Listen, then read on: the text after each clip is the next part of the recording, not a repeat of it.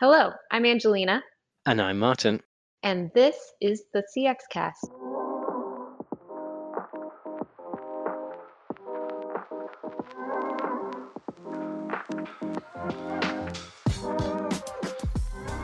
Welcome back, listeners. Today in the house, my co host, Martin Gill.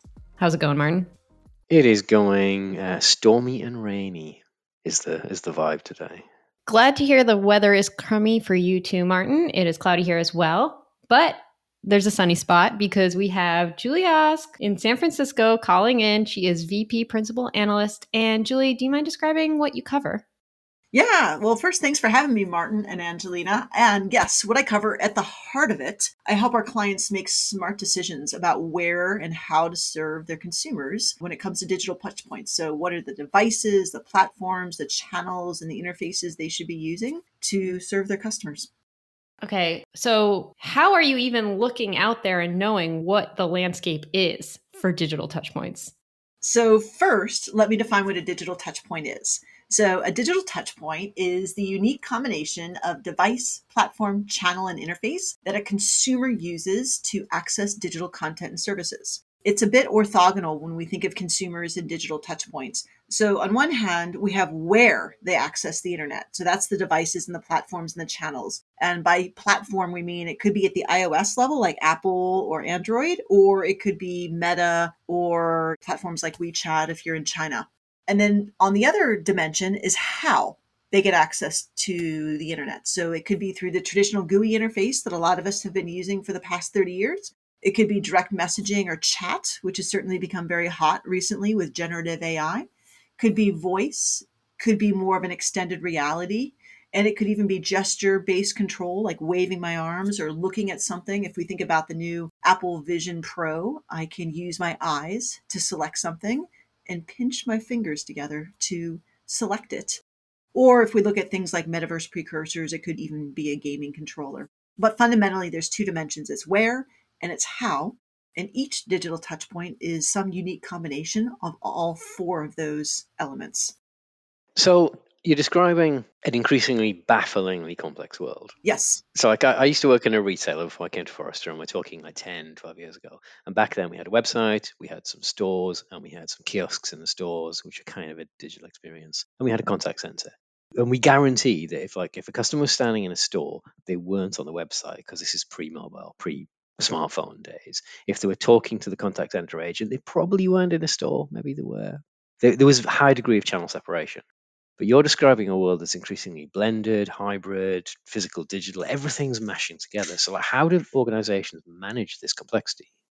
There's two things you said, Martin, that I think are really important. Is one, we're not in a binary world anymore. I'm not like offline in the store, online. It's not mobile or PC right? I can be using a lot of different touch points at one time. And so it is increasingly complex. And one of the reasons it's complex, right? So one of the exercises we went through is we went and we try to count up just like how many of these digital touch points are there that consumers have today. And we counted over 300 that I call possible but not plausible, and then about 70 that consumers can be using. So you can imagine I can have a smartphone or a tablet, I can be on an app, I can be doing direct messaging, I can be sending or receiving messages, whatever it may be. And you're very right. I could be doing that in a store, I could be doing that in my car, and I could be engaging with, you know, multiple devices. I can be online and offline at the same time. So one of the things that we did is we said to executives, we went out and said to executives like, "Hey, this is the future that we see. It's really really complex. Is this impacting you?" And all of the executives said, yeah, hell yeah, that's impacting me. That's a really hard problem. And it's creating a lot of tension inside of our organizations. Okay, tension. What what's the tension? Are there some who are in denial? Are there others trying to get to these customers and aren't able to reach them or hitting barriers on the inside? Yeah, so a couple of the biggest tensions are on one hand, you have the website and the app, and companies have been doing websites for 30 years. They've been doing mobile apps for more than 10 years. They tend to have pretty decent governance around what they're doing there and how they're doing it. But what's happening is, is like touch points are being added at this incredible rate, right? There's things like mobile messaging and there's direct messaging and there's voice. And not only more touch points are popping up and up and up and up, but the cost to a consumer of adopting those touch points is going down because most of it is free. It's on my smartphone. It's just like a software upgrade to get access to a new digital touch point. So that's one phenomenon. And then the second phenomenon is because it literally isn't my corporate website and it is messaging and it is chat, is that the cost and the time for an enterprise to add that touch point is very, very low. You take mobile messaging, for example, more than 50% of companies we've surveyed have more than one instance of mobile messaging, right? So the tension, Angelina, comes in when you've got a marketing team that's sending out emails and mobile messages through SMS and push and whatnot. You've got a contact center proactively engaging a consumer. And then you may have an operations or a business team or a sales team that's also engaging the consumer. So, probably the core, the biggest tension that we're seeing is that consumers are seeing individual functions inside of an organization and they're not just seeing one brand. In fact, when we survey companies, only 7% strongly agree with the statement we orchestrate outbound communication to our customers very well. Seven percent. So you can see that tension in, like an example, literally for me last week, going to a hotel and suddenly the hotel is sending me WhatsApp messages, and that's coming from the concierge. And yes. there seems to be just this level of like wild westness to this that outbound messaging to customers. So how do you how do you get a handle on that? What do you do about it? Yeah, so in terms of how we approach the research, right? So we started out by explaining the complexity of the future, and right? And so many executives were like, "Yeah, you're dead on. That's absolutely happening." And I would say there's five core tensions that surface to the top beyond the consumer just seeing all of the different functions inside the organization. The first one is executives basically said, we don't make data driven decisions for funding and supporting the new touch points, right? And that's exactly what you said, Martin. It's the Wild West. Anybody with a credit card can go stand up direct messaging on one of the third party platforms, add SMS into the mix, whatever it may be, right? And so there's a bunch of things that go into that. It creates like shadow IT. It doesn't allow them to offer consistency across touch points and whatnot one of the executives, a quote from one of the executives that we got who was very frustrated by the loud voices, right? Because we're no longer making data driven decisions. It's just kind of the loudest person in the room. Is there's a tension between the frivolous and the foundational. I have executives who want to do fancy things to support our physical locations. But on the other hand, not everything is rising up to delivering value for our company, right? So a lot of attention there. So the second thing, which we've all alluded to here, is we have inconsistent offerings by every definition across touch points we talked to one uh, apparel manufacturer who had four instances of direct messaging stood up. They had the core one on their website where somebody could check for orders. They had something stood up on Messenger so that folks could make an appointment with the retail associates to try on clothing. They had a third one stood up on WhatsApp just to engage with customers in Europe. And then a fourth one was stood up on the mobile app. But each of the four different direct messaging had different functionality. So, third on the list, uh, tensions, as they say, our dependency on consensus for funding leads to procrastinating foundational work. So, what happens with these newer touch points, because it isn't like the core website or the core mobile app, and it is things like direct messaging or voice or things like mobile messaging, is companies are building up little individual like tech silos all over the company. Because then I need like a little customer database and I need logic and I need tools to design that outbound communication. And then we don't have just like one big foundational engine. We've got lots of little engines all over the company. This is driven a lot by misaligned goals across teams, which results in this disjointed experience, right? We've got a marketing team trying to drive brand awareness and do acquisition, a sales team trying to sell, and a contact center trying to resolve problems and give customer services. And then finally, right, you can just be too slow to support the digital touch points that their customers are already adopting. You know, if we were to do a comparison of this is what your customers do and this is what you support, there'd be a huge gap between what consumers are using and what enterprises are supporting. Okay, yeah. So across those issues and complexity, there's a lot of maybe good places to start. Like, should we start with some specific use case, like how we're direct messaging customers, or do we start with let's get the foundation right? that is exactly, I think, Angelina, the tension, right? Because this is the do I continue invest in the things that have worked well historically, or do I put money into the future things where it's harder to prove the ROI and it's harder to get my arms around it, right? And I think that's always going to be a tension inside of organizations is my safe money, what's worked well for me in the past, or how well do I prepare for the future? But when we think about where companies are with trying to think about the tension and how they go forward today, I think a few quotes like from the research that really sum up where the executives are psychologically. One of them said, Where I see this going long term terrifies me. Another one said, I basically see this digital touchpoint landscape as a fragmentation grenade. But really, where organizations are struggling, right? So we went through, we talked to executives and we said, How well prepared are you to handle this challenge as we look forward? So I would say at the top of the list, executive support is strong. So at the highest levels, they get it, but teams still very, very short though when it comes to budget and the resources and the vision.